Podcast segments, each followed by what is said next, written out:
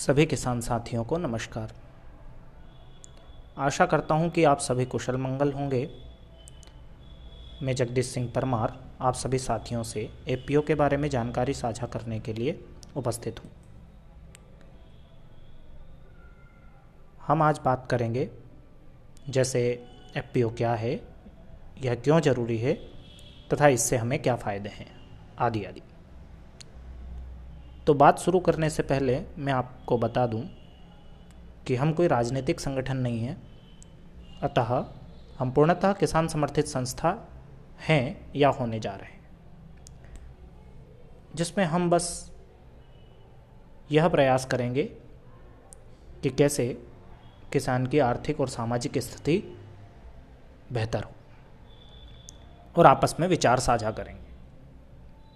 और हम आपको विषय से संबंधित हर प्रश्न का उत्तर देने की कोशिश करेंगे, जो आपके मन में होंगे। धन्यवाद।